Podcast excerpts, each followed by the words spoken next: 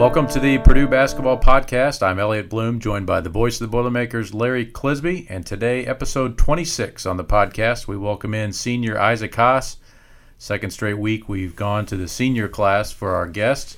Last week, uh, Dakota Mathias was on, uh, still still buzzing um, over the podcast, the, the famous Boilerball podcast bump that Larry and I talk about. Isaac, I don't know if you're prepared for this, but your social media accounts are about to spike. Uh, popularity on campus will become uh, at an all-time high now due to this appearance here on the podcast. So first, welcome in uh, and thanks for uh, for being part of this. Yeah, thank you, thank you for having me.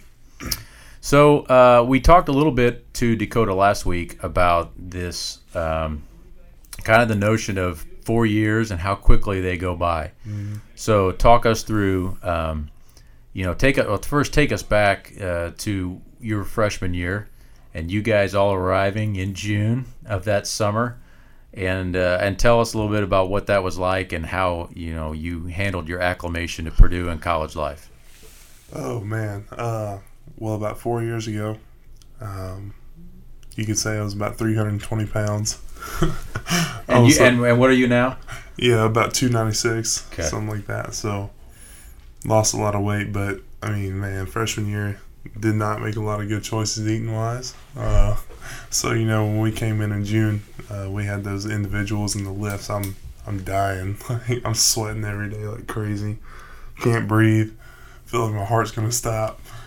And that continued for the entire summer almost, um, and well into the season.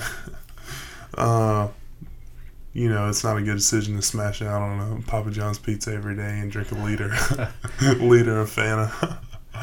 but uh, was that part of just being away from home and like, you know, you get to college and hey, there's no supervision anymore, and you kind of do what you want to do. Right, exactly. So, I mean, in my in my household, like we usually uh, cooked a lot of healthy stuff, believe it or not, and then uh, like every once in a while we get a Papa John's pizza, and like that was kind of like a a good day for us. You know, sure, as a treat. That's what. Yeah, it was know, a I treat. think a lot of people do that. You splurge and get a pizza, and now you get to splurge every night. Yeah, every single night. Yeah. So freshman, I was just, I was like, oh my god, this is unbelievable, and uh, so I mean, I was eating it every night and wondering why I was dying at practice the next day.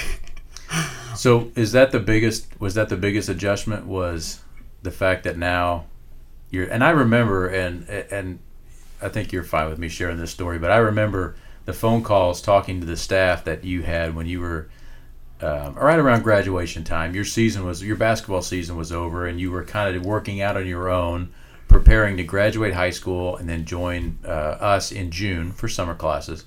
And I remember the phone call one time you made, I think, to Coach Gary, and you had said that hey, you were up to 320, and you were really excited about that and we kept thinking, yeah, he doesn't need to worry about his weight. He needs to worry about his, you know, his conditioning and making sure, you know, his muscle content and that kind of thing.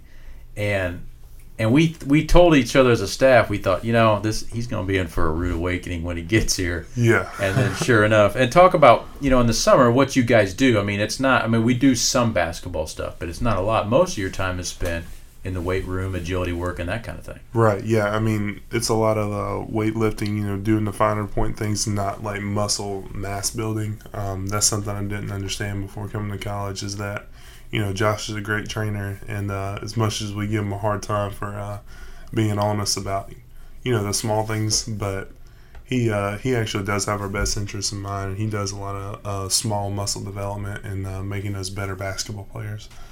Um, that's something I didn't really understand coming to college, and so you know I, I paid for it. I went through those hard times, and uh, now it's kind of easier. Um, but yeah, a big adjustment for me was honestly like understanding that you have to be responsible for your for yourself, really. Because um, you know when you live with your parents, like you just kind of depend on them for a lot of things, and oh, my meal is going to come from them, like, and I know that it's to be mostly healthy. Um, so here you can splurge out and go eat, you know, Papa John's every day like I did freshman year if you want to, or you can be disciplined and understand that ultimately you're gonna feel better if you just maybe just eat a salad for lunch, or if you just cook some spaghetti and make sure that's homemade and like you know it's good stuff for in putting good stuff in your body because uh, Josh has told me multiple times that you know you're not going to put regular gas in a Lamborghini, and that's how I have to treat my body as like a Lamborghini. I have to make sure that uh, everything's finely tuned and just uh, and if I take one step off, man, like I'm, I'm gonna have to re- recover from that. And uh, you know I see it every now and then, but uh, I've done a better job of getting of taking care of my body like that. Well, I do know that one thing is, uh, I know that when you were a freshman, um, your wind a lot of times in practices and in games, you know, you had you had limitations. Mm-hmm. And I know uh, sitting on the bench in games, we had to kind of monitor that as a staff and, and be on top of that. And somebody always alerted to coach, you know, hey, you know, Isaac's tired and you we need to get somebody in there. So the fact that I think when, if people took a snapshot of you as a freshman now entering your senior year, Mm-hmm. that to me is the biggest transformation. I mean, your your game has evolved obviously, but I think everybody's game has evolved. But your your wind and your ability to push through those things is uh, is light years different. Yeah. And uh, and that's probably the biggest difference from you as a player as a freshman, but just the ability to go longer. Right. Yeah. And um, you know, there's still like times where where I'll just be like super tired, and it's like you just have to, you know, as a staff, like you'll see me in practice, and you'll be like, hey, like we need you, like we need you to push through this, and it kind of like wakes me back up and realize that you know we're not going to go back to what we used to be. Like my, I'm mentally tougher than this. I can push through this. Like this is nothing. Like it's literally just practice. Like this is in practice is way harder than the games. And I've been through this practice so many times before. So, uh, you know, having that wake up call every now and then, it's just kind of like uh, reminds me of where I, how far I've come, and then um, you know maintaining that mental toughness throughout the next couple of weeks of practice or whenever I have a lapse again. Because just whenever I get tired, you know, because everybody has lapses where they just have a bad practice or they're just like super tired and they just they feel like they're just you know under the weather, but uh, it's just a matter of fighting through that and understanding that we make practice harder for a reason. So Right. So uh, let's get Cliz involved here. Uh, Larry, for the second straight week, is joining us from the uh, beautiful state of Florida. And uh, Larry, how are things uh, down there with you?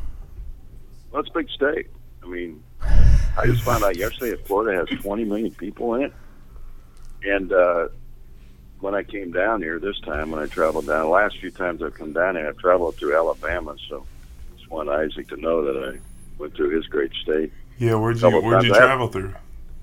Well, I just went down 65, so I went through Oh, okay. Birmingham, and then uh, so I, I didn't go to Hokes Bluff, or but I was, no, I went through the whole state, and uh, I and I kind of at the end of this thing, I kind of go through you know places like Troy and Athens and some of those places which are I've never had a chance to go through, so it's kind of cool, a little different, and. Um, but I did want to mention, um, yeah, things are good down here, LA. I'll be home next week, by the way after a five week stay and uh, looking forward to the start of the season and uh, want to see the football team in real action again. That'd be kind of nice. I have uh, two quick uh, Isaac Haas stories before we continue. Even a third story here, and the third story quickly, so I don't ruin this podcast, is uh, somebody on Gold and Black yesterday had said, "Hey, recommend some great podcasts." And you know, we've mentioned probably in twenty to thirty percent of them, Elliot. So Uh, I was a little disappointed. A little disappointed. and it just goes to show you how ill-informed the people on those. exactly. uh, What the? Yeah, exactly. Yeah. Exactly. very ill-informed. It, it's it's really it's a shame. It's too bad. Well, I don't want to. You know, I don't want to. You know, be admonishing anybody and you know wiggling my finger at them. But I mean, seriously. Well, all the listeners, the faithful listeners to our podcast right now, whether they're in their car, office, home, are shaking their heads at the thought that we wouldn't be mentioned in the same breath as some of the other great podcasts around the country. exactly, exactly, exactly. I, I wanted to throw that at you. But a couple of quick Isaac Haas stories. Uh, two, two years ago at Riley's Children's Hospital, I've never seen a young man um, interact with kids better than he did, and uh, it was really a, a great joy to see. It was um, that's a difficult place and environment to go into, and I'm just letting Purdue fans, all Purdue fans, listen to this or their uh, podcast, that uh, if you would have seen him in action um, in this particular environment, you would have been incredibly proud of him and proud of the fact that he represents uh, our university. The other one is, and I and this came out of uh, me having to do a personal uh, appearance was just uh, last spring, and I had uh, I, I rarely ever take on a speaking engagement that involves young, real young people. I, I'll do high school age kids, but but never junior high kids and, and grade school kids because, quite frankly, they're not going to listen to me. and so, oh, they're the only so, ones that okay. Uh, oh yeah, exactly. and uh, and so I had to. Uh, I, I really had to. After polling several kids of that age, like between the ages of nine and twelve, I asked them simply put, as anyone, when you listen to someone come in and speak to you, an adult speak to you, do you ever listen to them? It was 100%. I mean, I, I had, I asked more than 20 people, uh, that age group, and it was 100%. No, I don't listen to them. yeah, no, no, they don't have anything to say to me that's going to change my life. So I had to come up with a prop. I had to do something really, I had to do something really different. And, um, popped into my mind, why not an Isaac Haas shoe? Because Isaac has a size 22 foot. And I figured if I put this shoe in a bag and then took it in for my speech, and I pulled that thing out to get their attention, it would work. And Isaac, uh, you'll be pleased to know it did. So thank you, because because I figured. Here's what I figured: if they didn't listen to one word that I said, and by the way, they did after I did that, but if they didn't listen to one word I'd said, that every single one of them was going to tell somebody that they saw that shoe because I took it around the whole place and let them feel it, you know, and see it. And I mean, like ten of those kids had trouble picking it up. So it was really great. So thank you for that. And uh, Elliot, you helped me out with that. But that's a that's one of my great Isaac Haas stories. But he's a he's a tremendous young man, and I know we'll talk plenty of basketball here, but I wanted to get that out. No, I'm so glad you brought that up because I wanted to. Um, I, I want, wanted to bring up um, some of Isaac's work and, and, with charity and with kids and everything, and he's always been one of our best guys with that. But eh, but I also want to bring up you talked about going through Alabama. Um, Isaac, talk about Hokes Bluff, and for those you know, for those people who don't know you, Larry and I obviously have known you for quite a while, and we we've heard a lot of stories about your hometown, but uh, for those unfamiliar, give us a little snapshot of, of life in Hokes, Hokes Bluff and how it was growing up there. Man, uh, well, first of all, I didn't. Uh, I've lived in the same spot, which is kind of like in between. Uh, so I didn't exactly grow up in Hokes Bluff. I, I kind of went half and half. Uh, my younger years, I went to Pleasant Valley, um, which is a, way smaller school than Hokes Bluff. Um, and eventually, I think it was sixth grade year, um, we decided that it was going to be a a better choice to send me to Hokes Bluff. Um, it was a little bit closer, and um, it was going to be a better environment for me to be in. Uh, and Hokes Bluff is like a very tight knit family community. Um, I mean, there hasn't been a reported uh, robbery or or any kind of stealing, or there wasn't when I was there uh, for like 20 years. I mean, my, by the time I graduated, it, it, was 20 years that nobody had reported anything like being stolen or anything like that. And I thought that was just an interesting fact. Um, so, like, not a lot of crime goes on. Um, very protective community of our own, and uh, we kind of all help each other out. So, we had a Lions Club that, you know, our basketball team would help out with. Um, we had, um, we, we would actually, for Christmas, we would uh, help give, like, Christmas trees uh, to people who like couldn't afford to go get some, and uh, we would help them. Like we'd go get gifts for them and stuff, kind of like what we do now. And uh, we that was just something that we always did because we we took care of our own. Um, so it's a small town. I mean, we're we're looking at probably a couple thousand people, maybe. Um, there's one stoplight, uh, another four, two four-way stops, and then that's it. There's about four neighborhoods probably within the entire thing. Um, the high school is kind of like in a back set. Uh, it's sort of like out of the way. Um, not really, can't really see it from like a main highway. Um, but the people there are just always really nice and they're really supportive. Um, every time I go home and I'll stop and get gas or something, or I'll stop and uh, have to get groceries for somebody, I just try to like keep my head down and like keep moving. But like somebody will uh will stop me and be like, hey, like we're really proud of you, like and what you're done, like you've put Buff on the map, and like just keep doing what you're doing.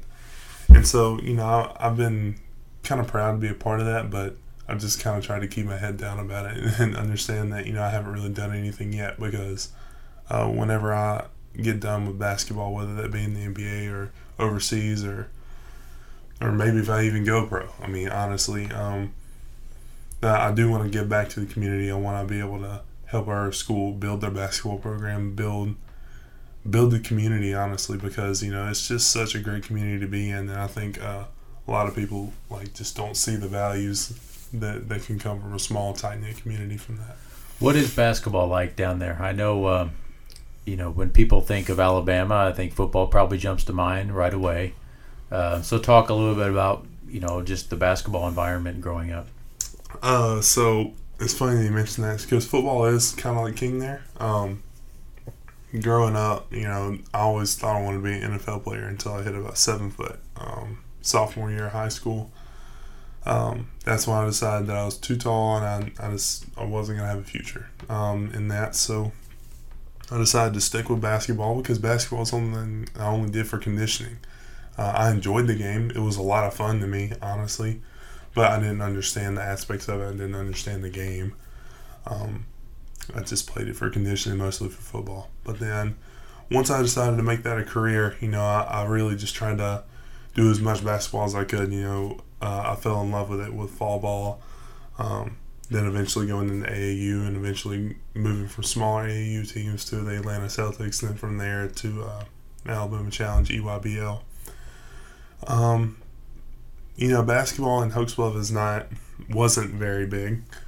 Um, football was always kind of the king sport there until you know I came along and uh, made that kind of like my priority. Mm-hmm. Um, my sophomore year, when uh, decided that football wasn't going to be for me anymore, and uh, really focused on um, bettering myself in basketball. That was when we started to see our gym fill up, and our gym could probably hold 500, 600 people max.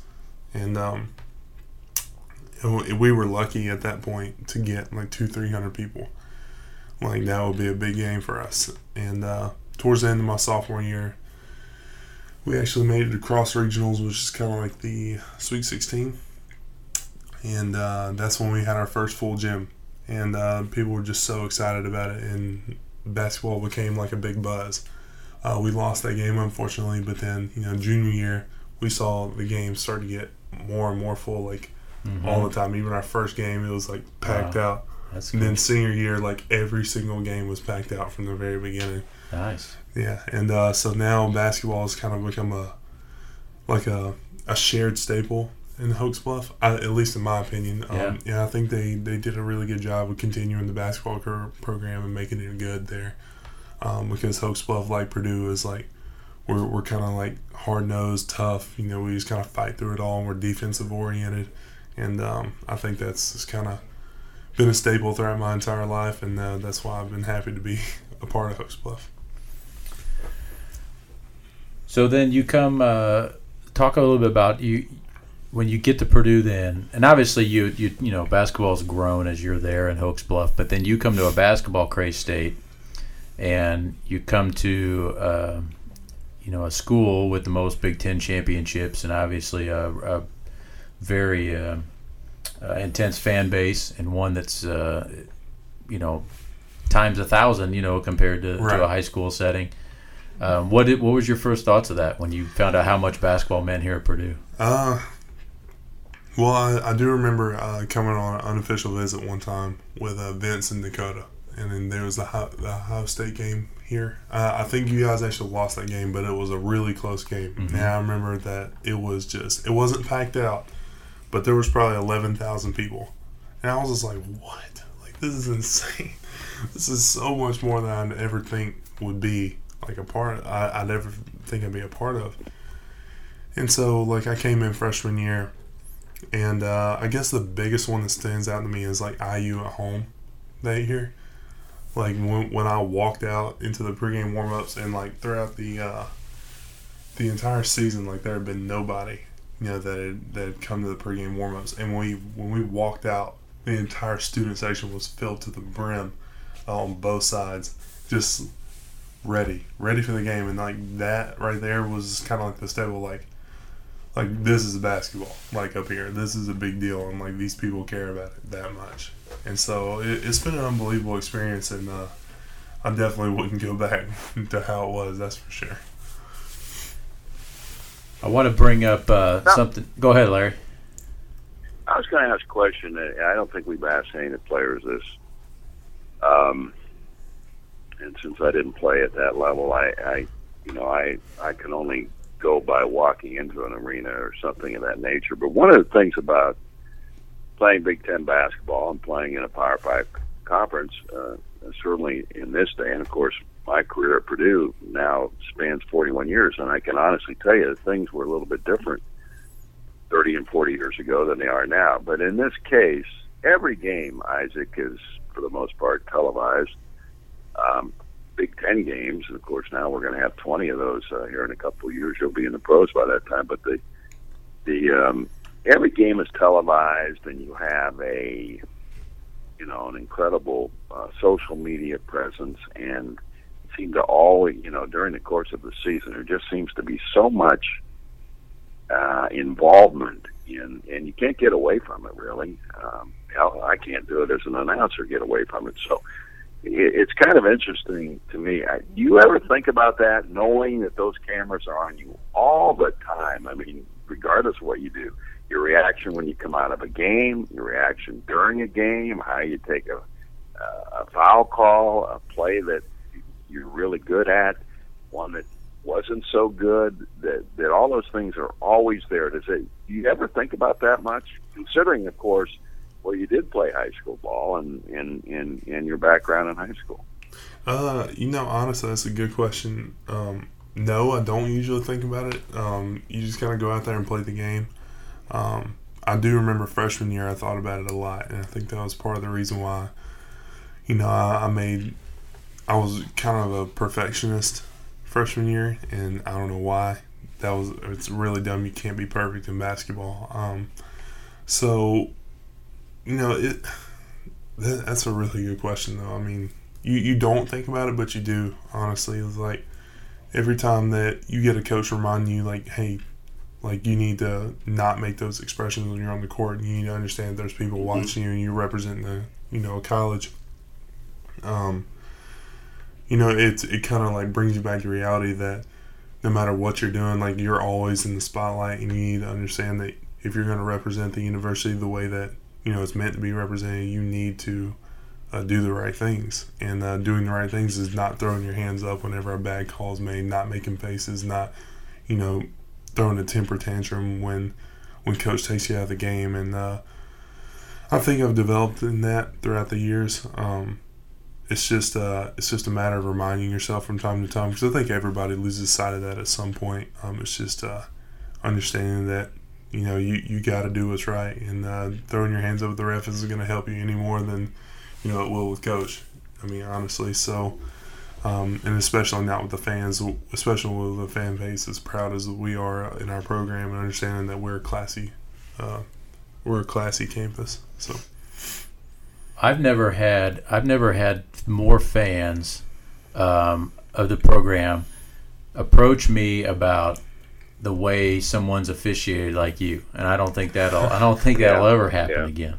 And you know, Larry and I, yeah, we've talked about it quite a bit, but and I'm sure you get a lot too, Larry. Is that the fans come up to us and say, they first of all, it's a general um, feeling that they feel bad for you because they think that they're frustrated with how the game gets called when you're involved. Uh, they feel bad for you because they feel like that you're being held back or limited. Um, and I do, and I know that we've talked uh, we've talked on this podcast about it with Coach Painter that it is very difficult for officials with you because you are such an anomaly. You're, there's not many guys of your size playing the game, and so when a guy that is probably you know weighs 50 pounds less and you know four inches less than you is, is going up against you in the post, that can be a hard uh, a hard challenge for that official to call. So all that being said, um, and I'm not saying this, and I want you to get in trouble, and all of a sudden the Big Ten calls us and say, "What's your guy talking about on that podcast?" but Yeah, right. um, there's got to be some moments where you're frustrated, but also talk us through just how you know you've worked with the coaches here, and the Big Ten comes in every year and explains rules to us, and and they've given you pointers from time to time as well. Right. Um, so I think Rick Boyages, he, he comes in a lot and uh, he talks to us every year. And I think he actually was telling us that he's going in next week Mm-hmm. at some point. Um, he, he's done a really good job of helping me understand the rules and uh, understanding that every ref is different. Um, it is frustrating at times, and uh, there's but ultimately there's nothing you can do about it. Like once they make the call, they can't take it back. You know, and they're gonna miss right. calls. Yeah. You know, I mean, you know, after working with Coach Gary, Coach Painter, you, I mean, anybody that's really willing to reach out and just kind of like coach me through it, you know, throughout the years is kind of understanding that they're going to make the calls they're going to make. And uh, if it looks like a foul, then it is. And if and if it's not, then it's not. You know, it's it's all a matter of what gets called and what doesn't. And um, like I said, it is frustrating, but you know, you just kind of fight through it. And the thought process behind it is just honestly like, well, he either missed that one and he knows it, or you know, or he really thinks he made the right call, and you know, making bad comments to him about it is only going to make him make another bad call on me, and uh, making another comment to him, honestly, even asking him like, why did I do that, is going to make him start to question and be like, who is this kid trying to question me? You know, on that subject, and because you know the ref, and Coach Painter explains to us all the time, the refs are human too, and that they don't like to be questioned on or like really made a fool of on TV, like when the kids throwing up their hands and stuff and wondering, you know, why did you make that call when they know they missed the call, you know? Do you think when you look at who you go up against on a, on a particular day on a, in a particular contest, do you would you prefer to go against someone who is in your ballpark in terms of size, or would you or do you prefer to go against somebody who maybe is has more of a face-up game and more skill-based instead of power, um, knowing that you do run the risk then of as you, you know if you back them down and they fall down, you're going to get that foul, or, or do you like going against guys your size that maybe you have to play more back to the basket and physical with? Uh, I like playing against guys my size. You know, it, it provides me more of an opportunity to be more physical and uh, play to my strengths and be able to, I guess, as fans would say, like, use my potential. Right. Honestly, um, it is kind of limited when going against smaller people. Uh, and obviously, you know, they make bad calls in that at times, and sometimes they make good calls. Sometimes they actually do foul the guy, and uh, you know, I'll admit it if I do, and uh, if I really don't don't think I did, then I'll you know fight for it otherwise. But um, it, I do, like I said, it, I do like playing against bigger guys because I can feel them better. I can understand where they're going to go, and then I can use that to my advantage. Um, smaller guys, it's kind of harder to feel them and uh, understand where they're going to go because they're they're a lot quicker. But it also makes it a lot more mental, a more of a mental game for me than uh, than physical.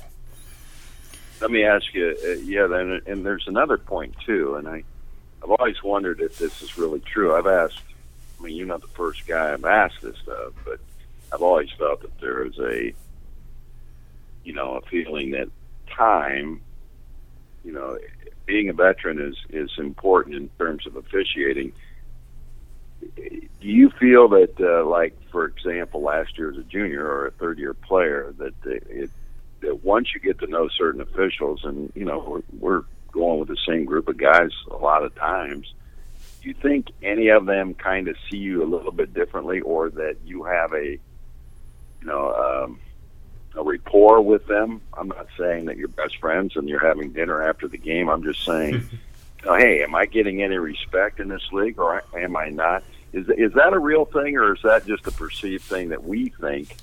from the sidelines that maybe that does happen. I mean, absolutely, it's a real thing. I mean, you see guys like you know Denzel Valentine back when he was at Michigan State. He would get away with a lot of things because you know he's earned a lot of respect in this league. He was a great player.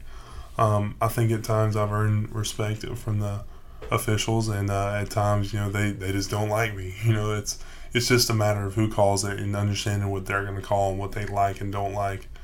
Um, and so it's good to kind of talk to those guys and understand what and ask them like what do they like, what do they want, so that way you can play to what they want. So that way you can try to use that to your advantage. So that way you can play against the guy uh, in the way that's going to be legal and going to help your team win. Well, that should help us this year because we got four guys that played a lot of basketball.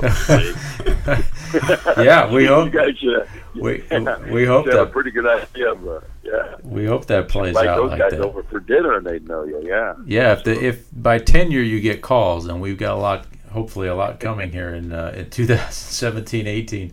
Um, you talked about playing against guys closer to your size, so you you get to campus and right away, bang, you know, you, you show up to practice and, and there's AJ Hammons waiting on you. Um, and I know a lot's been made pretty much your whole tenure at Purdue, and you're a big reason for it is the bigs at Purdue.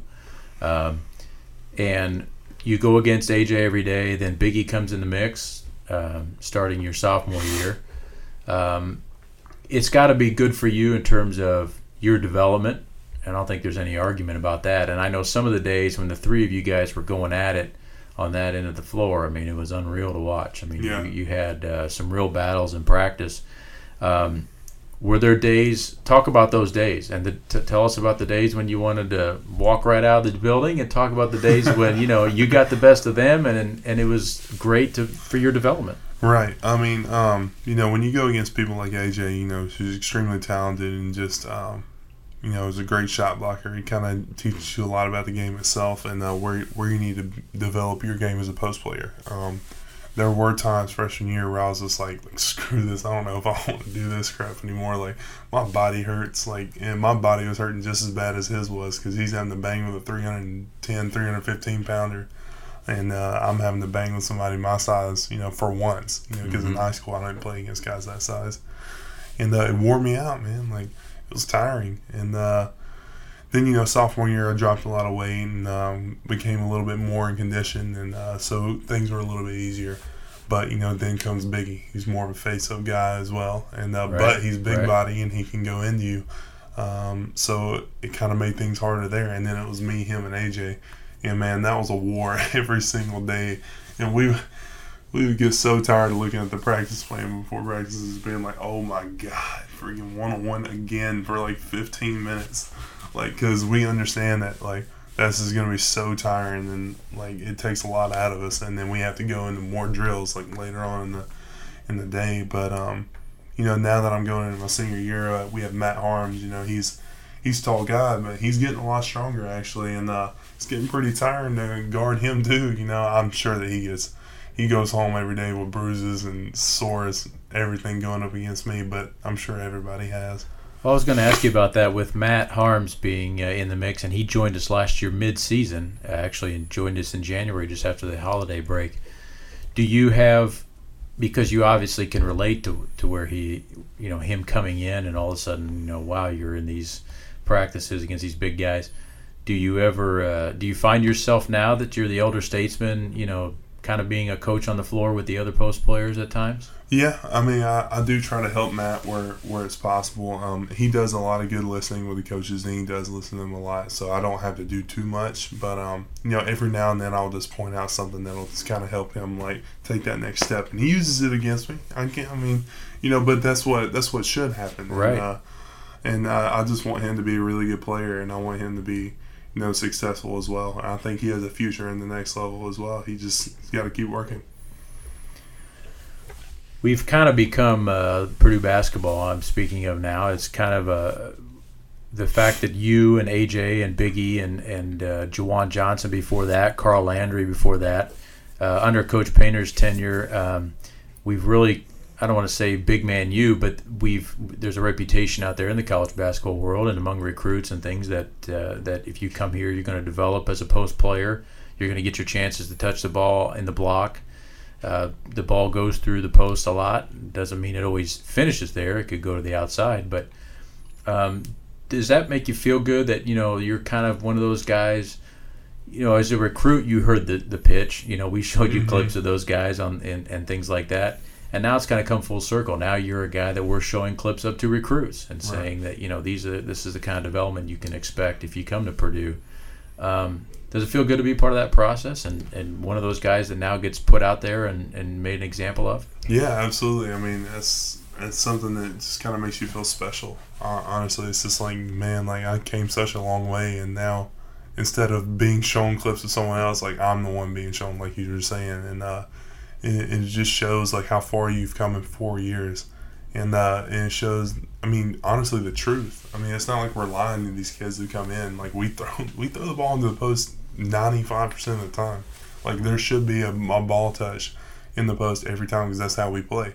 And that doesn't mean that you know I have to score every single time, but you know, it runs through me and it runs through Vince or whoever gets it in the post because inside out play is the most effective form of play, honestly. So, uh, and it's worked through us throughout the years. It won us a Big Ten championship last year, and uh, uh, hopefully we can continue to do the same thing and get another one this year. How was the how was just that Big Ten championship run and being a part of that, and especially with the guys you came in with? You know, you guys came in and kind of uh, revitalized a program that had fallen on a couple hard years, and uh, you know get us, get us back to the tournament all three years since you've been here, and also uh, you know a Big Ten championship as a junior. Yeah, I mean it's been an unbelievable process, you know, working with these guys and uh, understanding, you know, growing up with these guys as well. And uh, right. there's been some tough times, you know, off the court and on the court with them, and you know, there's been fights and there's been there's been harsh words with each other, but at the end of the day, we stick up for each other, and like if nobody messes with us except us, and uh,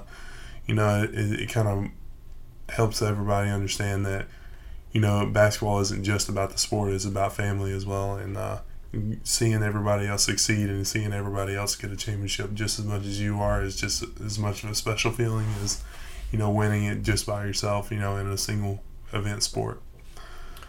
Let me uh, let me interject something here too, if I don't, if you guys don't mind. Is that uh, I, I'm I'm one of those guys who believe over time, and again, just based on you know history, that I, think the hardest thing in sports, in my opinion, in team sports, is to repeat as champion. I really do. I, I, I think it's a very difficult thing to do, unless you know UCLA had a run there. Uh, Kansas obviously has done a pretty good job in the Big 12, unless you have superior talent every single year, better than the other guy, uh, I, I just think it's very hard to do. And in our league, it, it, it's a really hard thing to do. And right now, everybody's saying, well, Michigan State clearly is the best team in our league, and here you are, the defending champion with four starters back. And uh, I, don't think that you guys think that at all. However, it, it has to be to keep focus to keep focused, Isaac, uh, in another year. I'm sure you guys are starting the season with a little chip on your shoulder. Hey, we're the guys.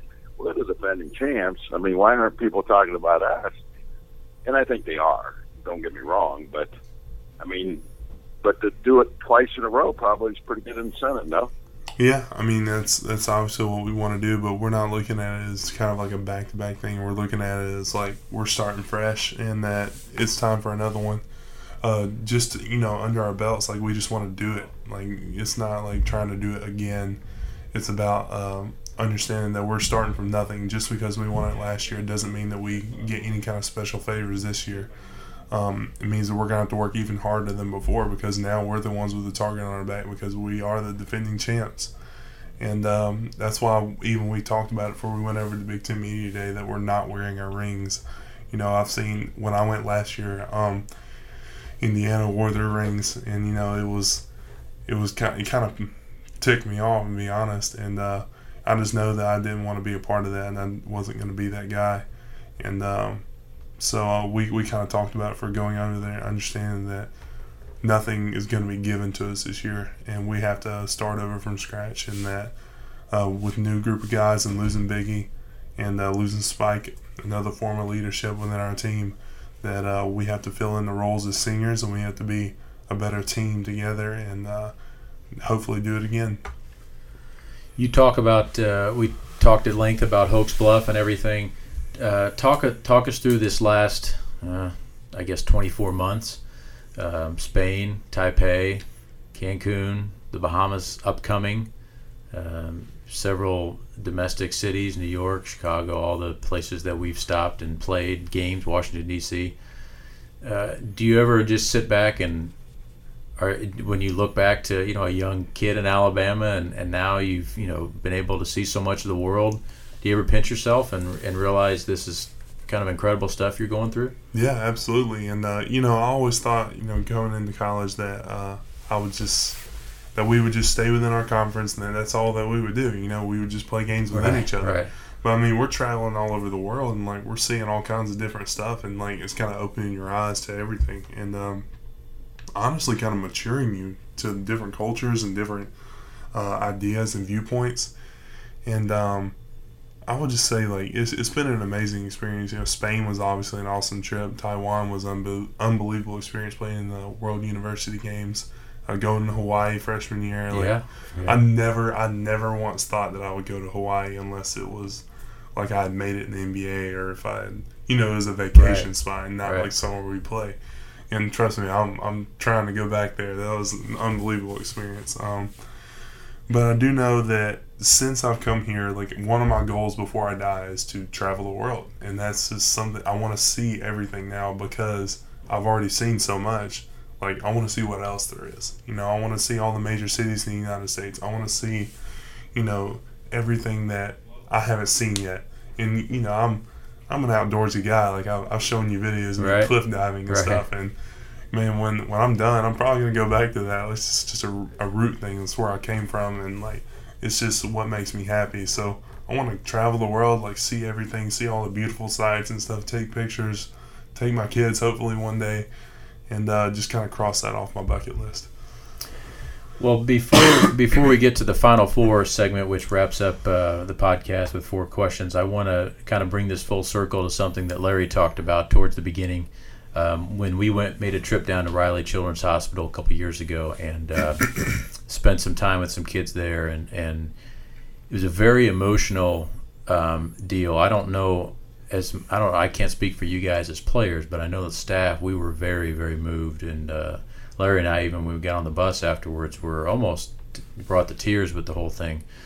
Um, and and he alluded to the fact that you, you were so good with those kids. And I can't tell you how many times because one of my uh, roles here uh, as operations uh, director is to anytime we have outside groups reach out and, and want involvement with our team in the community, I kind of in, in the liaison and set that up. And our demands at an all-time high one because the team is good and high profile but two because they know what kind of kids are going to show up. And you guys in my opinion are the gold standard um, every time we show up at an event you guys do it with a happy face uh, a great attitude and you usually are at the forefront of that and kids gravitate to you and you're just so so good around around kids and some some college age uh, young adults struggle with that, if, especially if they don't have younger brothers or sisters. You've been you've been phenomenal with it. Um, I can't commend you enough for it. And then talk a little bit about that part of you, and then also just your that tie in with your sister and some of the struggles she's gone through, and maybe talk about that a little bit. Uh, well, I mean, I guess I'm just I could say I'm so great with kids because, I mean, I I was a kid once, you know, like I, I just know what I wanted. Like I I like to still think that I'm a kid at heart. I, th- I would say I was going to say that. I think some of us think you're still just a, a kid, only a lot bigger. Right. Yeah. Exactly. I mean, I I never want to grow up, honestly, and uh, being an adult sucks. I mean, so, I mean, it's the, I mean, it's the Amen. truth. Like, Amen. I mean, it, it's the truth. But um, you know, just being around kids like that just makes me happy, and and uh, I, I enjoy just being, you know, something that they can look up to. You know, and that, that's just something that I've always prided myself on is like being able to be something for these kids. Uh, when I I didn't really have anybody except my dad. You know, my dad was just somebody who I really looked up to, and uh, he was always working, always busting his tail for us, and. Uh, you know, other than that, like I never really had like a an athlete role model to look up to, and so um, I guess I wanted to be that for some kids, and uh, I always try to be that for them. And so with the Riley's hospital thing, um, that was pretty moving for me as well, especially you know knowing those kids are going through so much, uh, their families are, and knowing that I can do even the smallest thing to help them smile or help them, you know, feel better about their day and understand that you know we're here for you too. Um, I would do that again in a heartbeat. You know, it's just I would do it every day if I could. Um, obviously, we don't have the opportunities now with a schedule tightening up and stuff with basketball, but um, it's just been an unbelievable experience. And uh, with my sister, you know, I, I think a lot of people in Purdue know uh, that she has epilepsy, and uh, and I've, I felt like I've done a pretty good job of spreading awareness for that just among this campus because I've gotten so many messages from people. And uh, I've even set tried to set up an epilepsy day with our marketing staff. I think that which will happen. Yeah, which will Yeah, happen yeah. this coming season. There'll be an, a day, one of our games will be uh, tied in with a, an epilepsy cause. So you've um, that's that's going to happen, and that's all credit to you. Yeah, yeah. I just um, I wanted to do everything that I can for the epilepsy cause, and I want to. Um, uh, we haven't set a date yet. I, I need to get with them on that. It's just um, we're trying to find the day that's going to be good for Erin to you know miss school and come up here and uh, bring um, Nick her dog, which thanks to the Purdue fans is going to be, which has been a already huge impact in her life. Uh, I've already talked to mom about it. I've seen uh, Nick in action, and uh, he's it's pretty amazing stuff. I can't lie.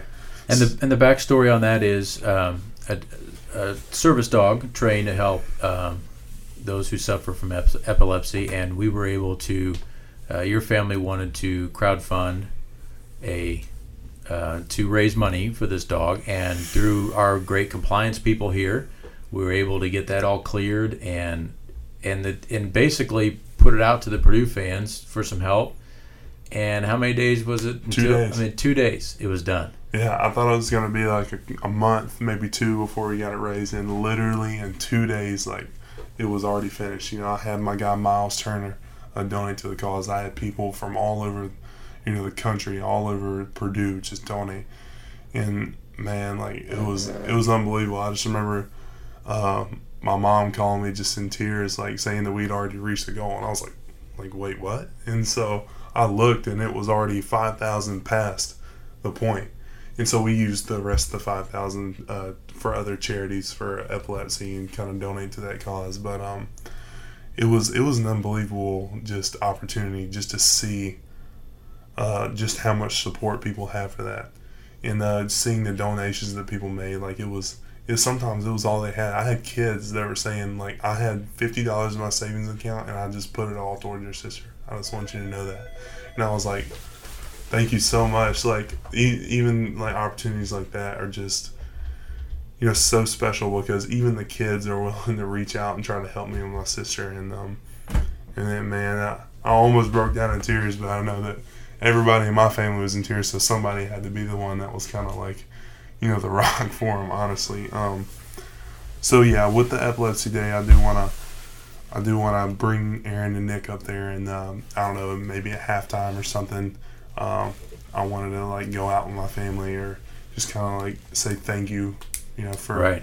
thank you for everything you've done. Like this is Nick. Like thank you so much for your help, and uh, be sure to say something there before you leave, and uh, you know that that would just be really special for Aaron. And uh, I know that she struggles a lot of the time with uh, making friends and you know and everything because everybody's so scared of epilepsy, and uh, to make her be able to feel extremely special for once would just be I mean, she already has with the dog, honestly, and everybody helping, but like just one more opportunity to say thank you, like for her to say thank you back to everyone, it would just be unbelievable. Well, it's a great uh, it's a great story, and, and we appreciate you sharing all that, and we we look forward to that day um, in in Mackey. It'll be very cool.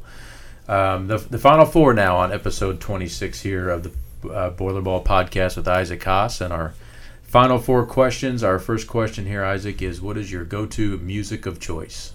Mm. Uh, probably alternative rock.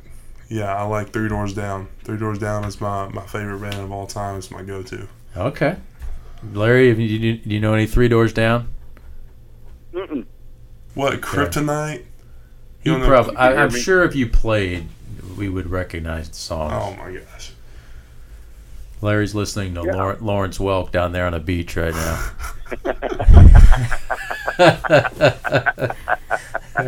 hey, I have to admit to I have to admit to both of you somehow. This is before I came down here. So, no, maybe it was that. No, 'Cause we don't really watch. Uh, we don't have a television service down here because we we're anti-TV at the moment. Not sports, just anti-TV, and not uh, and Elliot not to uh, series. We're still into. So okay. That by the way, I just started watching Breaking Bad finally after you told me for ten years. How old is Bryan Cranston now? When did that thing start? Uh, it's been uh, probably ten years ago, maybe somewhere in that ballpark. Wow. Wow. Oh, fantastic. Wow. Yeah. I, I just thought I just thought I'd bring that up so because I know you'd be happy about that. But but my point is, one night somewhere, I ended up watching. It was it called the Rural TV Network. You familiar with that, Isaac? The Rural Television Network. And I ended up with a show on uh, accordion players.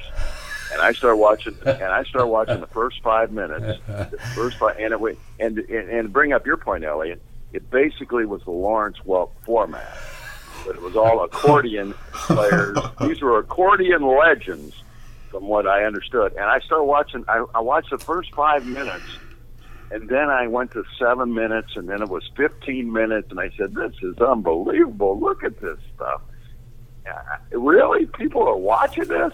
And I watched the whole half hour, maybe forty minutes of it. Well, now I got before I tuned that. Now I got to find a good Oh, accordion CD for your Christmas present. Exactly. Rural TV Network. The guy's name, I forget the guy's name, but he was legendary, and he had a bunch of legendary accordion players on there. And uh, I watched 40 minutes of it. So, Oh, yeah, okay. Next question. Next please. question of the final four: What is a recommended book or the most book recent book you've read? Ooh. Oh gosh. Uh, I mean, most recent book I read would be the Bible. Honestly, uh, I just I read it all the time. It just helps me grow, you know, as a person and as a as a player, and uh, you know that's pretty. I don't know. I don't know if we've had anybody say that though. Pretty- We've, pretty- we've done 26 of these, and I you might be the first that uh, that that's your go-to book of choice. I, I nothing wrong with that. Yeah, pretty good staple. Uh, I feel like, but you know, it's it's uh, I feel like a stereotypical, honestly, of an Alabama guy to to do that. But you know, it's just uh, it's just something I go to every day at some point. Okay. Uh, third question is, uh, and, and since you don't actually have a job, I mean you do, but not technically a, a job, as the, a profession other than what you currently do, that if you waved a wand, you could, you would do that profession. No training required or anything like that. So take a, if you know take basketball and a student out of the mix. If you could wave a wand and do anything as a profession, what would it be? And I'd be good at it. Sure. Oh man, I don't. That's a good one. Oh my gosh, I don't know. Um, I, I would go off past experience. I'd be like a a mowing lawns type of guy. Like I don't know because yeah, seriously. You're gonna cut grass. Cut- I mean seriously. Oh, this is.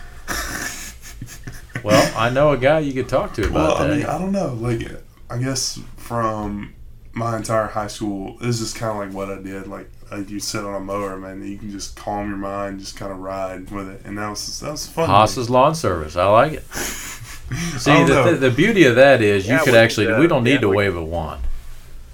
oh no, we could make that happen. Yeah, we can get this one. We can get this one done. I trouble mean, is, uh, trouble is though, you have to you'd have to modify some of the equipment, for him to sit Well, on, and I guess- especially if he's going to ride much. you'd have to extend the old could- weed he whacker. Walk behind it and bend over, I guess, but he'd have to have a. As far as his uh, riding skills, he'd have to have some modification, I think. I guess if I could wave a line and just have any kind of Yeah, yeah. Again, yeah, that's right. That's that's true. He said, wave a wand, you could be anything. Well, we could have, you know, the equipment that would would fit you. And secondly, you'd probably get paid more if you could wave the wand. You'd get paid. Yeah, $1,000. be doing thousand dollar yards. Yeah, I'm just I'm thinking if I could wave a line, just do anything I wanted, I'd probably be like a professional skydiver. does that exist? Exactly. Professional skydiver. Yeah, absolutely. Yeah, people get The. Red Bull team. Okay. Uh, and then finally, on the final four here, what is uh, what is one thing that no one or not many people know about you? Oh, I'm an avid uh, video gamer. Yeah. For Avid. people who listen to this uh, podcast, if uh, there are any like kids out there, I guess. I've Oh. seen you. I saw you. I think it was in the airport on the way to uh, Taipei, and you were online On my uh, computer playing on League of Legends. On your computer gaming with someone. My cousin. Yep. You might have caught some flack for that from the. Oh, I did. I did. Yep. yep, I did. It's uh, I'm, I'm nerdy, man. I, I, I do things in my own time. Nothing wrong with being nerdy. It, it's That's, uh, that's uh, more, Hey, and, and and and understand he didn't miss the plane, so he was okay. that, of course, is a reference to Larry missing our flight to Italy in uh, 2012, which we'll get into on another podcast. And No, some, no, I missed, I missed the flight. I missed the flight with uh, 222 people on it, and I missed it. And I was the only person left in the airport. I mean, I mean, think how re- how ridiculously bad that is. Which I, which apparently, uh, 35 or 40 of my great Purdue people just walked right by me and got on the plane without me. Uh, So, so just an I'm awful, just saying. awful moment for all Yeah. us involved in that, wondering where the heck Larry Clisby was as we're flying 12 hours over the Atlantic Ocean. Okay, Yeah. so that uh, that wraps Oh. us up there. Uh, episode 26 of the podcast. Isaac, thanks for stopping by. Yeah, Um, absolutely. Thanks, Isaac. Best of luck as we start this journey here, uh, getting ready to start a few exhibition games coming up and then dive right into the regular season and looking forward to seeing what you can do on the court this year. Yes, sir. Thank you. All right, that was episode 26 here on the Boiler Ball podcast. I want to appreciate everybody for listening. And uh, when we record our next one, Larry will actually be in studio with us, which will be nice to see his sparkling face again. Until next time, everyone, be curious, be informed, and be well.